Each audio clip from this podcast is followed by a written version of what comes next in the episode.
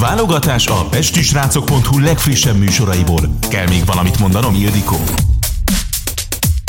Szevasztok, ez az é u-nok, avagy a Töketlen Európa végnapjai című kerekasztal beszélgetésünk egy téglalap alakulattalnál.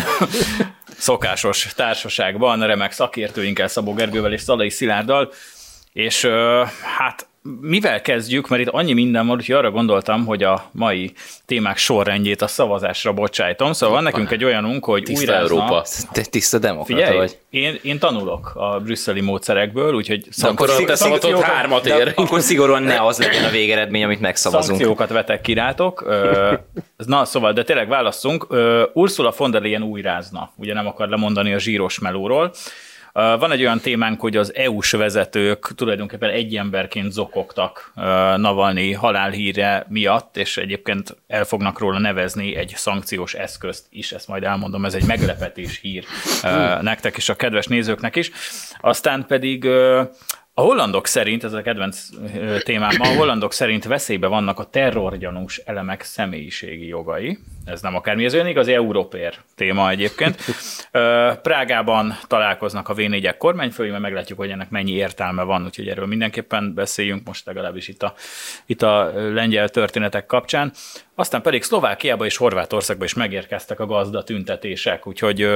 Kérlek szépen döntsétek. Én, én migránsokra meg a, ter- a terrorgyanúsokkal, mert ez na, olyan szép alapot. Meg. Ja, na, ugye ez, jaj, volt jaj, a csel. Ez a csel, hogy összeugrasztalak. Ez, ez volt a... Mondtam, hogy tanulok Brüsszeltől, összeugrasztalak titeket. De, és most ebben lesz vita köztünk? Én azt érzem, én azt akartam mondani, hogy szerintem te is hasonlót akarsz mondani. Én szavazásra bocsájtanám a kérdést. Hogy, hogy ki kezdjen, vagy hogy mi legyen a téma? Hogy kőpapírolóval döntsétek el, mert ez egy demokratikus de jog. De szerintem az a jó, hogy maga az egész műsor egy obstrukcióvá válik szépen lassan. Na jó, csak egy kis bepillantás, hogy hogyan működik. Na jó, akkor én döntök, Ursula von der Leyennel fogunk kezdeni. Na, az Európa. Ez igen. Így van. Ilyenkor na, kell megtapsolni. Bizottsági szóval, tanácselnök úr. Ugye az alaphír az viszonylag friss, néhány napos, bármennyire is meglepő és furcsa, kiderült, hogy Ursula von der Leyen újrázni szeretne. Úgy tűnik, hogy nem akarja elengedni a zsíros állást, meg hát végül is talán jogos, hiszen iszonyat sikereket ért el az elmúlt években az uralkodása alatt az Európai Unió.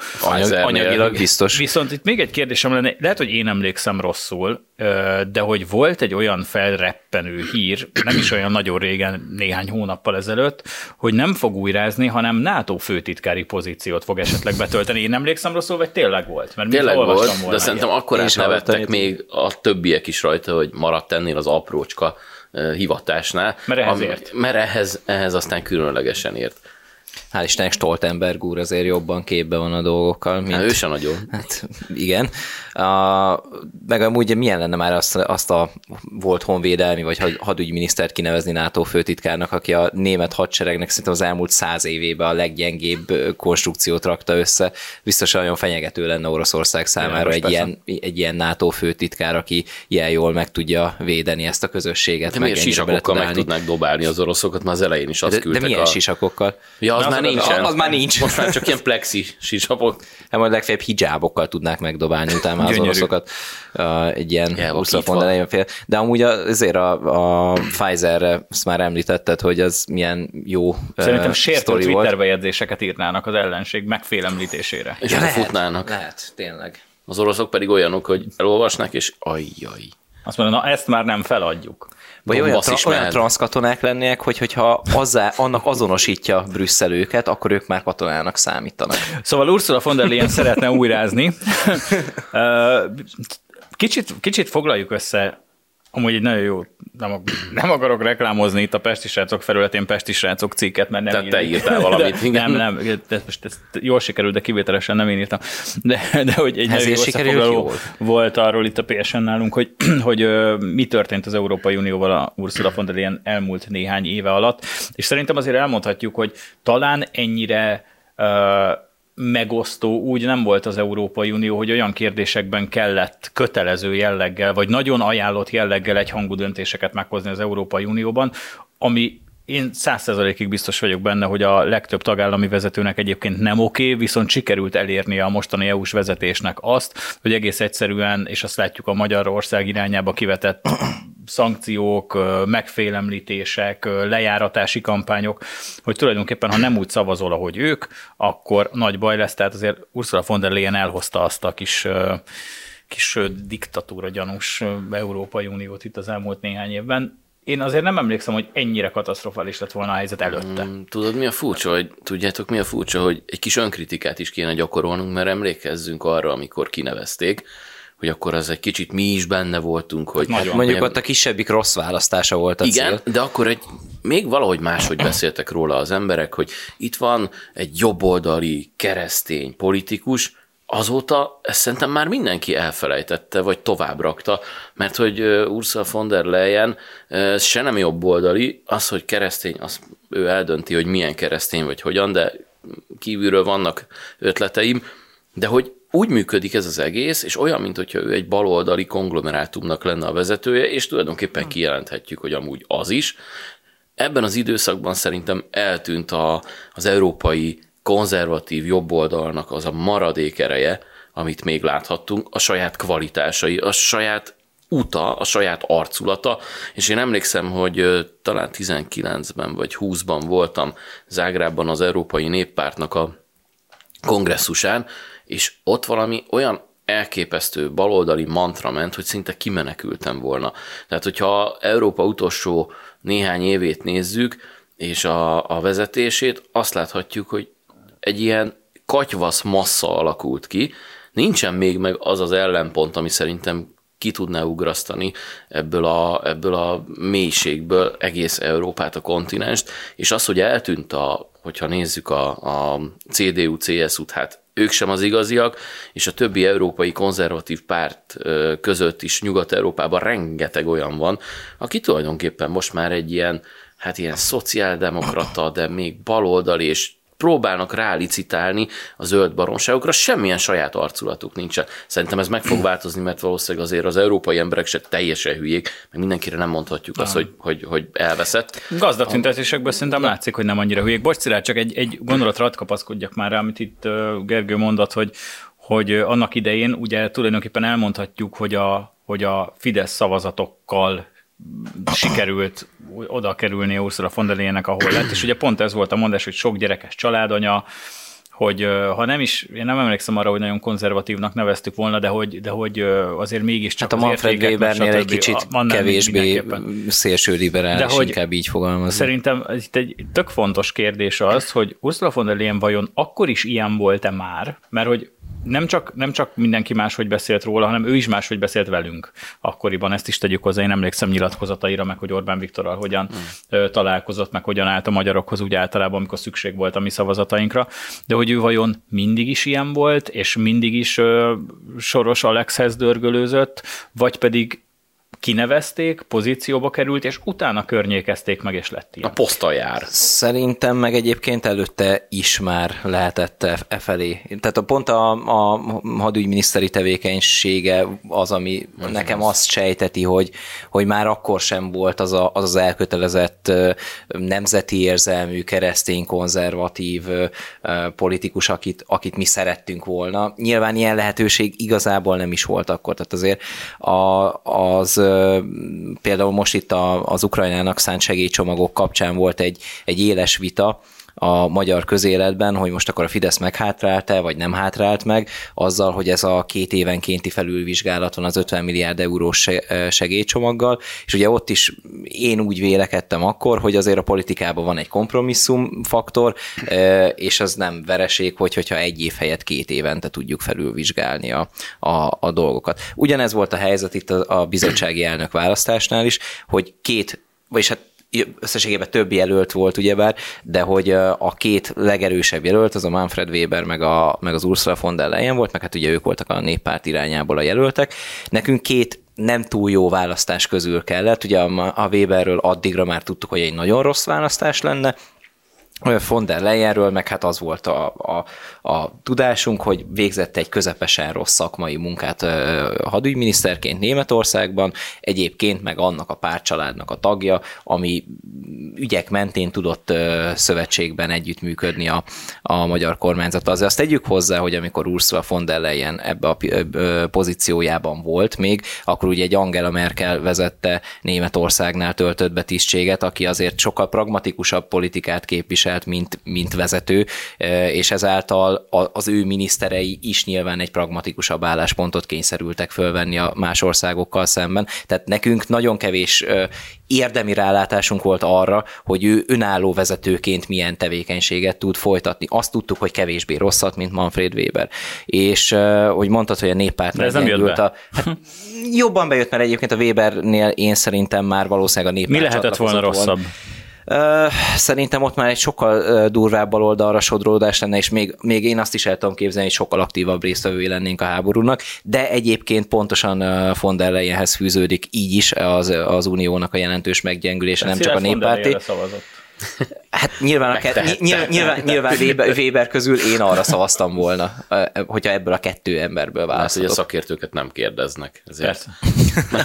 Egyébként most, most szerintem a... olyan szitu van, hogy így nagyon nehéz azt mondani, hogy tök jó lenne, hogyha nem jönne neki össze, és, és ne ő lenne az, mert ott van az, a, van az az angol mondás, hogy the devil we know, hogy legalább őt úgy nagyjából már ismerjük, hogy neki mik a módszerei, meg hogy mi a hozzáállása a dolgokhoz, meg úgy nagyjából hogyan működik, meg kiknek tartozik elszámolással, milyen irányba, úgyhogy nagyjából őt ismerjük, hát aztán ki tudja, hogyha nem ő lenne, akkor ki lenne. Ezt akartam még mondani, hogy azért ő hozzá azért is fűződik az Európai Uniónak a meggyengülése, mert két irányba szolgált, legalább két irányba szolgáltatódtunk ki, egyfelől az amerikaiak felé, másfelől meg hát azért ne felejtsük el az elmúlt évek egyik legnagyobb uniós botrányát, a bőrönben pénzt menekítek a reptéren, Katarba vacsorázgatok történetet, ugye a Katargétet. És újra amikor, itt vagyok. Amikor, és, és akkor újra itt vagyok, amikor sorra derült ki a, az Európai Unió közö, különböző vezető testületeinek és szerveinek a vezetőiről, hogy lekötelezettjei lettek a különböző olajországoknak, a, a kormányainak, hey, hey. elsősorban Katarnak. Tehát azért ez egy óriási geopolitikai kitettség is. Azon ez kívül, volt a Katarz is. A... Igen, ez egy katartikus élmény volt ezt a poént meghallgatni.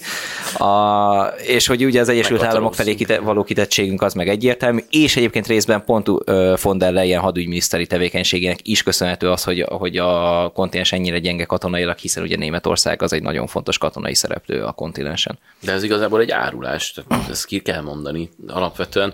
Láthattuk azt, hogy a migráció kérdésében is milyen álláspontot képvisel, de ne, ezek nem hülye emberek, tehát ők tudják azt, hogy amikor beözönlenek ide ellenőrizetlenül illegális bevándorlók, az nem jó a kontinensnek.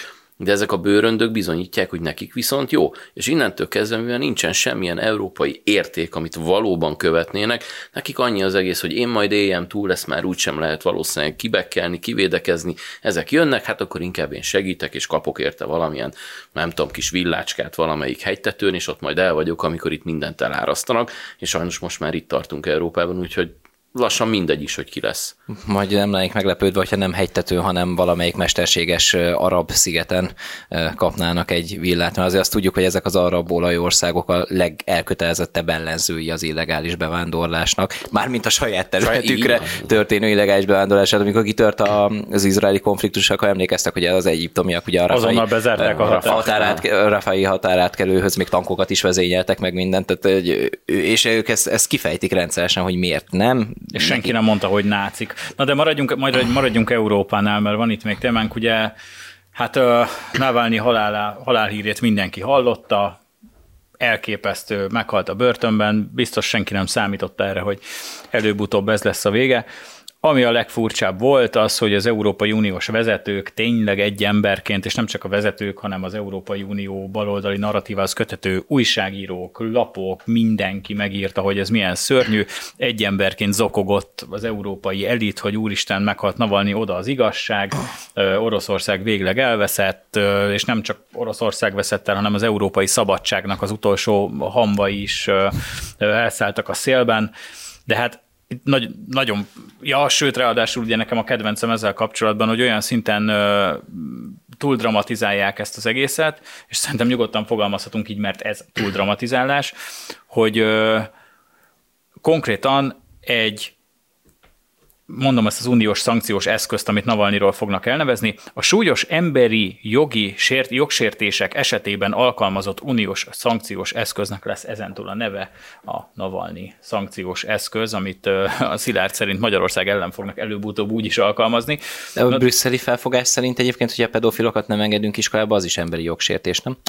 Na egyébként, hogy mi az emberi jogsértés, ugye ez ugyanolyan nagy vita, mint a jogállamiság kérdés, hogy mi is az a jogállamiság. Na de próbáljuk már meg megfejteni, hogy, hogy értem, mindenkinek a halála szörnyű hír, de ki volt az a Navalnyi? Miért volt ennyire fontos az Európai Uniós vezetőknek? Nyilván ugye Putyinnak volt a tulajdonképpen az ellenfele, bár azt is tegyük hozzá, hogy azért megkérdőjelezhető, mennyire volt Putyinnak komoly ellenfele valaha is a Navalnyi, aki egyébként szintén egy oligarcha volt, azért azt is tegyük hozzá, hogy állítólag az oligarchák rosszak, meg az oroszok rosszak, de akkor most a von der Leyenék, csak hogy visszakanyarodjunk hozzá, ők döntik el, hogy ki az orosz és ki nem. Nem, ki, ők döntik el, hogy ki a jó oligarcha és ki, ki a jó orosz, meg ki a jó oligarcha. Én pont ezzel akartam kezdeni, hogy úgy tudom, amennyire én ismerem a történetet, hogy olyan nagyon komoly kihívója soha nem Sose. volt Putyinnak. Ugye most és azzal, a polgármesterségért most... indult, huszonhét százalékkal lett második egyszer. De csak mert elcsalta. Egy komoly Igen. összeveszés volt ott, a- akkor nyilván rossz fiú lett volna, hogyha máshogy alakul a dolog, de azért azt érdemes néhány dolgot még így az elején rendbe tenni. Egyrészt a körülményekről nyilván gyanúsak, mert Szibériában nem szoktak csak olyan nyugodtan a munkatáborokban élni az emberek, ezt tudjuk a rengeteg magyarról, aki ott meghalt, de addig azért legalább egy picit kellett volna várni, legalább alap dolgok kiderüljenek. Mert addig valakiről azt mondani, hogy ott törték meg, azt csinálták, azt szerintem saját magunknak a szembeköpése már, mint ezek a szankciós mesterek, akik ezt kitalálták. Tehát én már várnék egy kicsit ebben. Másrészt meg azért ne felejtsük, hogy Magyarországon is most már elindult valamilyen kezdeményezés, nem tudom, hogy a Karigeri vagy melyik barom volt, aki azt mondta, hogy kell egy Navalnyi sugárút Budapestre, tehát hogy, hogy ennyi, ezt visszaböföljük, és most azzal, hogy mi kilépünk a ebből... A Göncz mellett. Val- igen, a városközpontba bevezetünk Göncz Árpád Budapest Kijev Navalnyi autópálya. Na jó, tizennégy sávos. tizennégy biciklisával. Igen, na de nem csak egy pillanatra még megpróbálom, komolyan tudom, hogy ez most nehéz, de el is felejtettem majdnem, hogy mit akartam mondani. Több tiszteletet. Egyrészt igen. Másrészt pedig nagyon furcsa dolog, hogy ezzel, hogy most mi egyáltalán nem ugyanezt mondjuk, hogy igen kell a szankció, meg hogy legyen Navalnyi neve benne, azzal mi már putyinisták vagyunk. Csak azért, mert egy kicsit másképpen gondolkodunk. Csak azért, mert mondjuk én azt mondom, hogy várnék egy kicsit az ítélettel, másrészt tudjuk, hogy, hogy történnek Oroszországban a dolgok, de hirtelen miért lett szent egy ilyen emberből? Ez én ezt, ezt, ezt nem tudom megfejteni. És egy olyan ember, azért azt tegyük hozzá, hogy igencsak súrolja, és én nem mondom, nem jelenteném ki Navalnyiról feltétlenül, hogy szélső jobboldali neonáci volt, de azért nagyon sok jel utal arra, hogy, hogy ő egy időben dörgölőzött ahhoz a vonalhoz. Ugye nagyon híres megjegyzései voltak Alekszej Navalnyinak, például volt az a, az a kétezer-hetes megszólalása, de hát nyilván az nagyon régen volt, azt már elfelejtjük, amikor például ugye a, a muszlimokat egészen konkrétan elpusztítandó csótányoknak titulálta, és erőteljes bevándorlás ellenességbe kezdett, tehát olyan szinten. Aztán volt szervezett ő ilyen felvonulásokat, ilyen hát egy kicsit ilyen félkatonai, nagyon rövidhajú emberek sétálgattak, erősen karlendítés gyanús kéztartásokkal, stb., amikor, és, ezt, és ezeket ugye Navalnyi nevéhez fűződnek ezek a szervezések. De, de bocsánat, akkor rendben is ez van, mert... szélső jobboldali aktivista volt egy csomó. De miért az azovosokat, azokat nem emeljük most piedesztára, hát ugyanaz, akkor rendben van minden. Hát most jöttek ki az új videók, ahogy izé karlendítve mennek az ukrán katonák, es es jelvényekkel, hát ha azt lehet, akkor most a Navalnyi, akkor egy újabb mondjuk a Gyívkán azt mondják, hogy most már másodjára is megsemmisült az azon, de hát egymással is leszámolnak. Hát, ha lesz majd még egy meg harmadik azon. Meg ugye a Navalnyi ügy, ügy kapcsán azért nyilván túlbeszélni nem érdemes más téma rovására, de hogy azért nem, nem érdekes, hogy amikor például szintén egy ilyen hosszan elhúzódó börtönsztori volt, amikor az Epstein ugye, hát, hát ugye azt mondták, hogy megölte magát, akkor a baloldalnak nem volt kifogása ez ellen a tény ellen, hogy, hogy ő megölte magát, mert hogy egyébként örültek is neki, hogy ez így alakult, mert így nem szivárogtak ki nevek. Itt meg azonnal nyilván Putyin személyesen fecskendezte vele intravénásan a Polónium kettő tizenkettőt, vagy nem tudom, hogy hányat a, a szervezetébe. Mindent. Meg ugye az összes izotópiát összes a Polóniumnak. Igen. Meg egyébként még, még meg lehet itt említeni egy nevet, egy nagyon hasonló történet, ami miatt valamiért Ursula von der Leyenék nem aggódnak, és Karácsony Gergely nem akar sugárutat elemezni Julian Assange-ról például. Mm. Vajon Vajon miért lehetséges ez? Nem tudom, nekem az nagyon furcsa, hogy, hogy ezek, a, ezek a megöngyilkolások hogyan oszlanak Gyönyörű. meg. Ugye Oroszországban mostanában gyanúsan gyakran és sűrűn esnek ki magasrangú vezetők, meg politikai érdekeltséggel rendelkező emberek az ablakon. Nem tudom, hogy ezek az emberek folyton abla, hobbi, hobbi, hobbi ablaktakarítók, vagy ők ipari alpinisták, vagy, vagy éppen mi, mi a foglalkozásuk nekik, hogy ennyire sokat járnak ablak közelbe. És én nem gondolnám egyébként én sem, ismerve az oroszok, A, a habitusát, hogy, hogy ők nagyon kesztyűskézzel bántak volna a Navalnyival, és simán benne van az, hogy valamilyen Nyilván, olyan persze. szervezet végzett vele, ami, ami az orosz államhoz köthető. Csak ugye itt megint az, a, az az érdekes, hogy azért Navalnyiról nagyon sok olyan híresztelés is napvilágot látott az elmúlt évek során, hogy ő a egészségesnél szorosabb kapcsolatot ápolt bizonyos nyugati érdekkörökkel, amely, amelynek mentén azért ugye ennek Rága. is nyilván, lehet, nyilván lehettek információi, Hazugság. a de sejthető módon van egy ilyen oda-vissza információ áramlás ezen körök és Navalnyi, vagy az orosz ellenzék egyéb tagjai között, és azért egy munkatáborban, ha van az ember, vagy egy szibériai börtönben, ott elég hamar megfontolja azt, hogy ezekről az információiról mit osszon meg a fogvatartóival. Tehát, hogyha már az Epstein párhuzamot felhoztad, akkor ebben, ebben valóban van egy ilyen párhuzamosságnak a lehetősége. De Bocsánat, csak tényleg benne van az, hogy... Csak egyetlen mondat, hogy, hogy valószínűleg valakinek a keze benne volt, de... Ha nézzük, nyilván ez összeesküvés elmélet, meg csak egy hipotézis, de nem is kellett feltétlenül, hogy Putyinék csinálják, mert neki nem is volt most annyira érdeke itt a márciusi elnökválasztás előtt, hogy ilyen balhét kavarjon. Nem feltétlenül jött ki neki jól. Aztán lehet, hogy ők voltak, a feltudja. Hogy Putyin ellen akar hergelni valaki. Az a baj, hogy, tudod, ezekben, hogy beszélhetünk róla akármennyit, soha nem fogjuk az igazság hát minden morzsáját megtudni. Azt tegyük hozzá, kilencvenöt százalék valószínűség, hogy az orosz államok kiszámoltad. Gyorsan itt azt mutasd a számológépedet, vagy fejbe csináltad? Itt fejbe. Újan, ja, ja, ja. újon kiszámoltam. Száz új. Azt. Igen. Na, gyorsan még egy pár gondolat erejéig azért térjünk rá arra, most már tényleg nagyon kevés időnk maradt, hogy a holland nemzeti ombudsman bejelentette egyébként, most ugye kedden vesszük ezt fel, tehát tegnap hétfőn bejelentette, hogy vizsgálatot indít azzal kapcsolatban, hogy az állam milyen módon kezeli a terrorgyanús személyek titkos listáját. Indoklása szerint a listán szereplők gyakran nem tudják, hogy hogyan kezeli adataikat a kormány, és ez aggodalomra ad okot. És az ombudsman kifejezte aggodalmát, hogy a polgárok gyakran nincsenek tisztában azzal, hogy a nevük felkerül egy ilyen terrorgyanús listára. Igen, ezért a titkos szolgálatok csinálják, tehát hello kanyalóka. Aztán pedig ugye azt sem tudják az állampolgárok, akik rajta vannak a terrorgyanús listán, hogy hová fordulhatnak az ezzel kapcsolatos kérdéseikkel. És várjál, imámhoz. Egyesek, egyesek csak akkor tudják Kalipához. meg, hogy regisztrálták őket, egyesek csak akkor tudják meg, hogy regisztrálták őket, amikor nem engedélyezik belépésüket egy idegen országba, vagy például, vagy például külföldön őrizetbe veszik őket. Gondolom, azt is meg kéne velük beszélni. Hogy le kell rakniuk a gépfegyvert. Igen, hogy a gránát van, hogy kérlek tedd le, tudom, hogy jogod van ehhez, és megsértjük a jogot, de majd kapsz egy jó ügyvédet, meg hogyha robbantani akarsz, akkor jelezd előre nekünk, és akkor kiürítjük esetleg, hogy annyi ember ne halljon meg. Elhatárolódom, ez, ez sztereotípia. Eszembe jut egy, egy ilyen belga... iszlám államos volt talán az a furkó, és azt ugye elkapták, és azt mondta, ő szeretne flamandul tanulni, mert csak vallonul tud. Erre betették valami iskolába gyerekek közé, miközben azt mondta, hogy ja igen, gyerekkatonákat. Gyerekkatonákat toborzott az iszlám államnak, erre ott tanulhatott flamandul a gyerekek között, és ez tényleg megtörtént. És, és ez, ez mondjuk Belgium volt a másik hatalmas bástya. De, de ezt a, tehát hogy ha itt tartunk, hogy nekik a joga, és gondoljátok, hogy kinek jut ez eszébe, akit vagy pénzelnek ezek az arcok, vagy pedig ennyire hülye, és az önfeladás már tényleg itt tart, hogy azt tudod mondani, hogy oké, okay, az lehet, hogy egy-két háztömböt legyalulna, meg megölné a gyerekeinket, jó, de azért neki is van joga, hát legyünk már európaiak.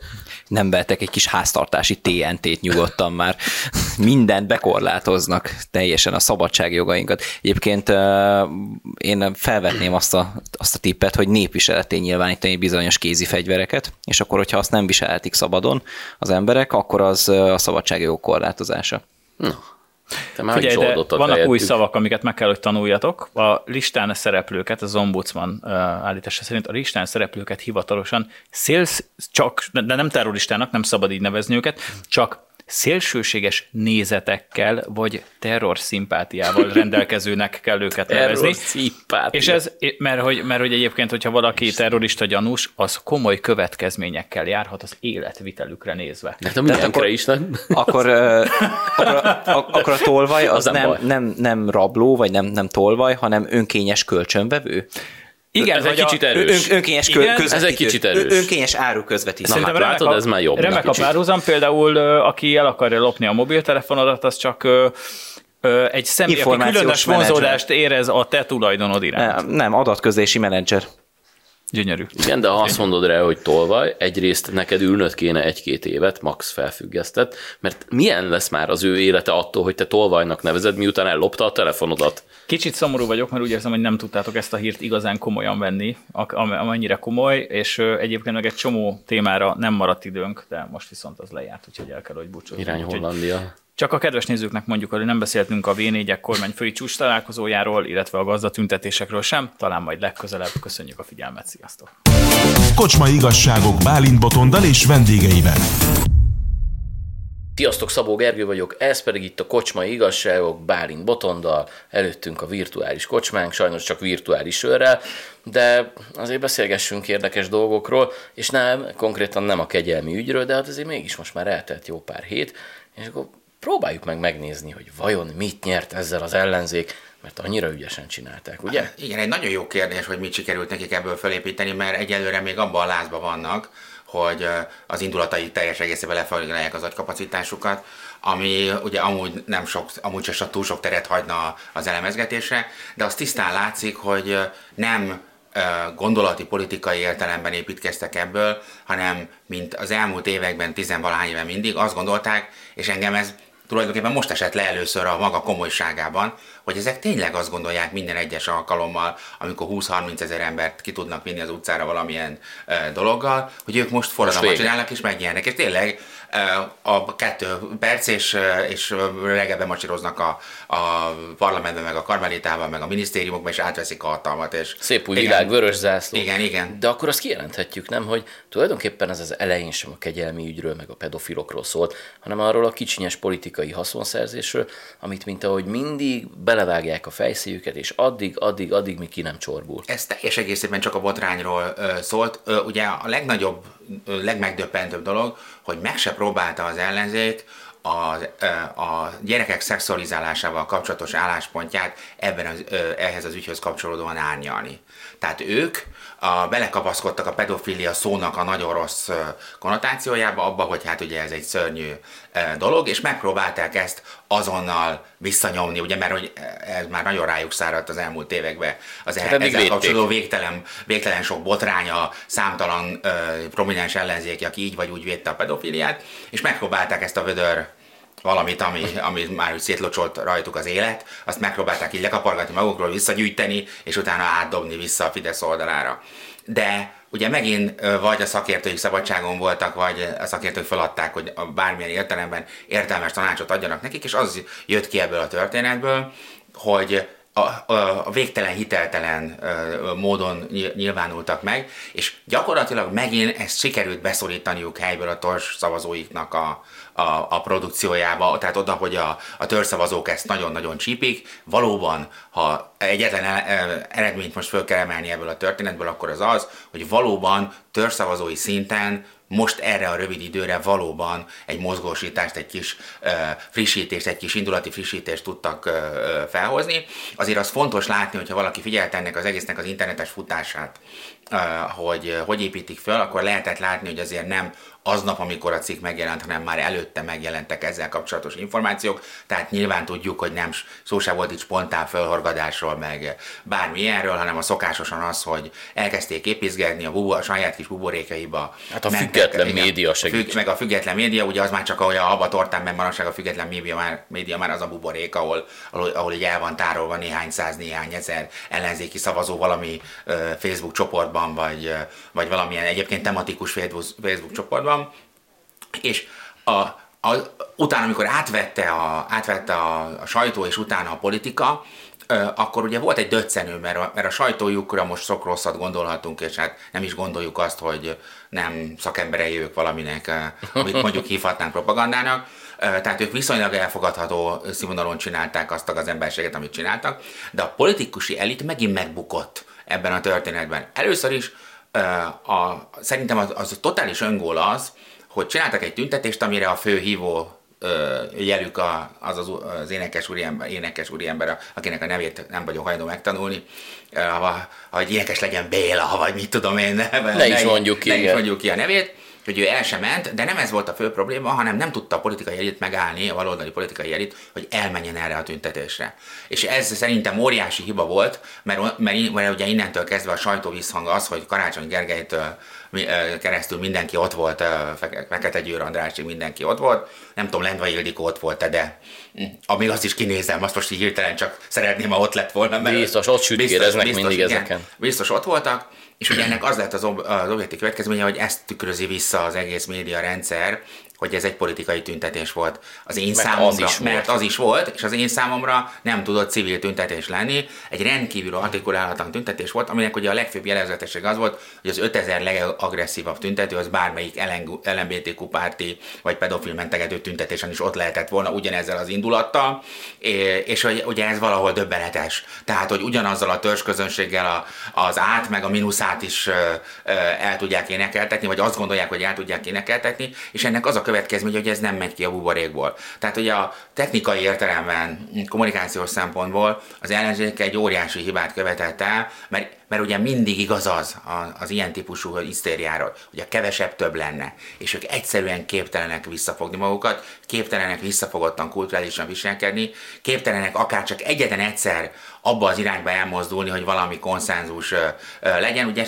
ráadásul rengeteg játéktér nyílt ebben a történetben. Először is valóban a köztársasági elnök kegyelmezési gyakorlatában voltak rések, hogy finoman fogalmazzuk, az megért volna legalább egy ennyire heves vitát, de hát azt illett volna kulturálisan csinálni, kulturáltan csinálni. Csak ugye az a nagy probléma, hogy a tudat alatt, meg tudat fölött, hogy Gyurcsány Ferenc, meg meg Isten tudja hol, ugye, meg Márki-Zay Péter is ugye hasonló cipőben jár, ők nem ismerik el legitimnek a, a jobboldali többségű parlament által megválasztott embereket, tehát a legfőbb ügyészt, a köztársasági elnököt, az alkotmányügynököt, tehát ők abban az állapotban vannak, hogy ők nem tekintenek itt magukon kívül senkit leg, legitimnek, a harminc százaléknyi ellenzéki képviselőt talán, bár majd, de még a mi hazánkos képviselőket se.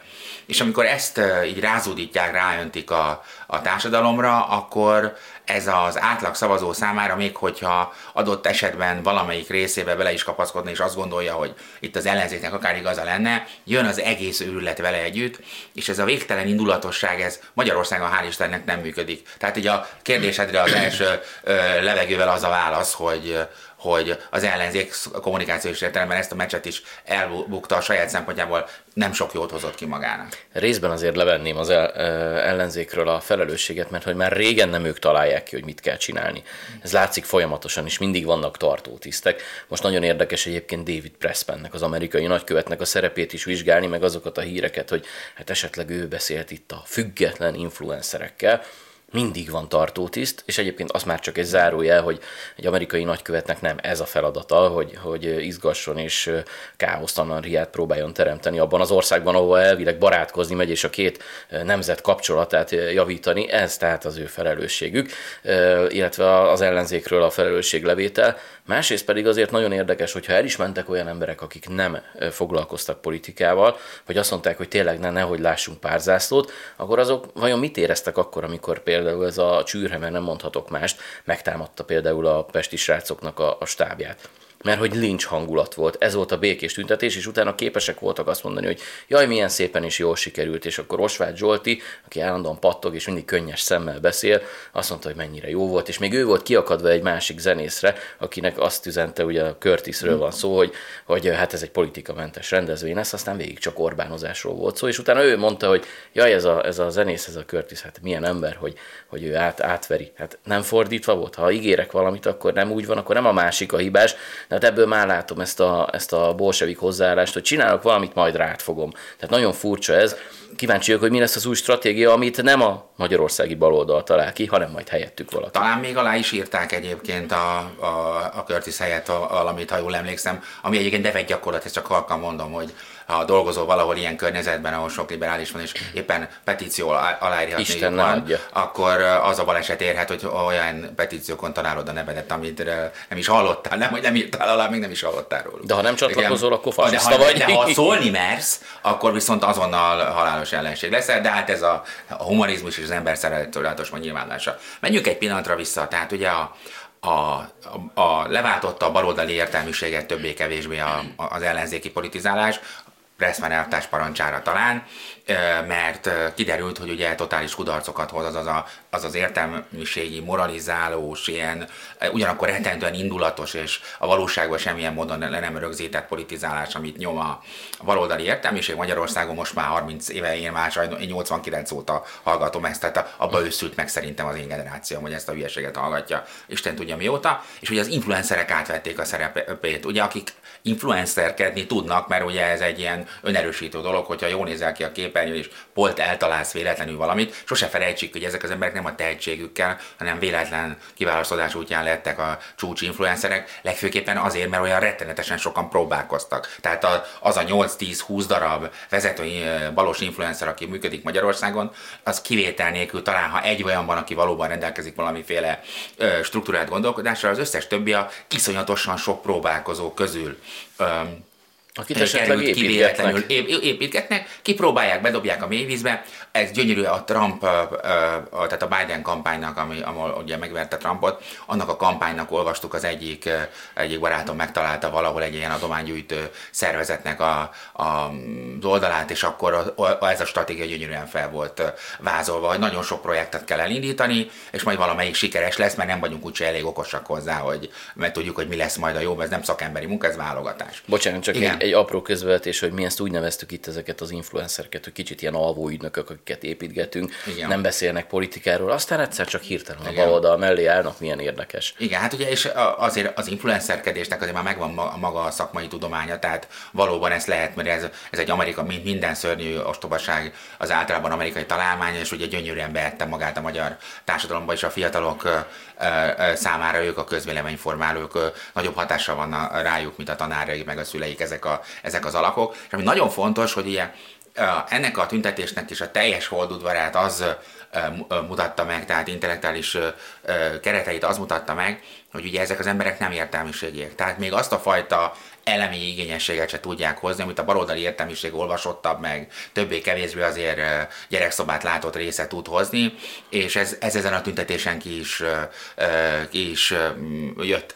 A nagyon fontos az, hogy ezt, hogy amikor az embernek van egy ilyen hangulatérzékelése, és amikor azt látja, hogy egy egy ilyen nagyon indulatos tüntetésnek az eredeti célját, az indulatosság elnyomja, ugye ezt előbb már mondtam, és a, nem is képesek valódi információt rápakolni, még magának a tüntetés szónokainak a mondani valójára se képesek semmi olyat ráfűzni, ami, ami megmaradna, amire emlékeznénk, amit, amit tovább lehetne vinni, hanem ugyanazokat a paneleket szedik elő, amit a bukott kampányaikban már egyszer kipróbáltak, hogy nem működik, akkor látszik, hogy ebben még egy baros munka sincsen. Tehát attól, hogy influencer vagy, a saját portékádat jól el tudod adni, meg tudsz energiaitalt, meg fehér neműt, meg szőrtelenítő krémet, nem tudom, mit szoktak árulni az influencerek, hál' Istennek ettől a ö, bűntől, hogy influencereket lássak, ettől ment vagyok.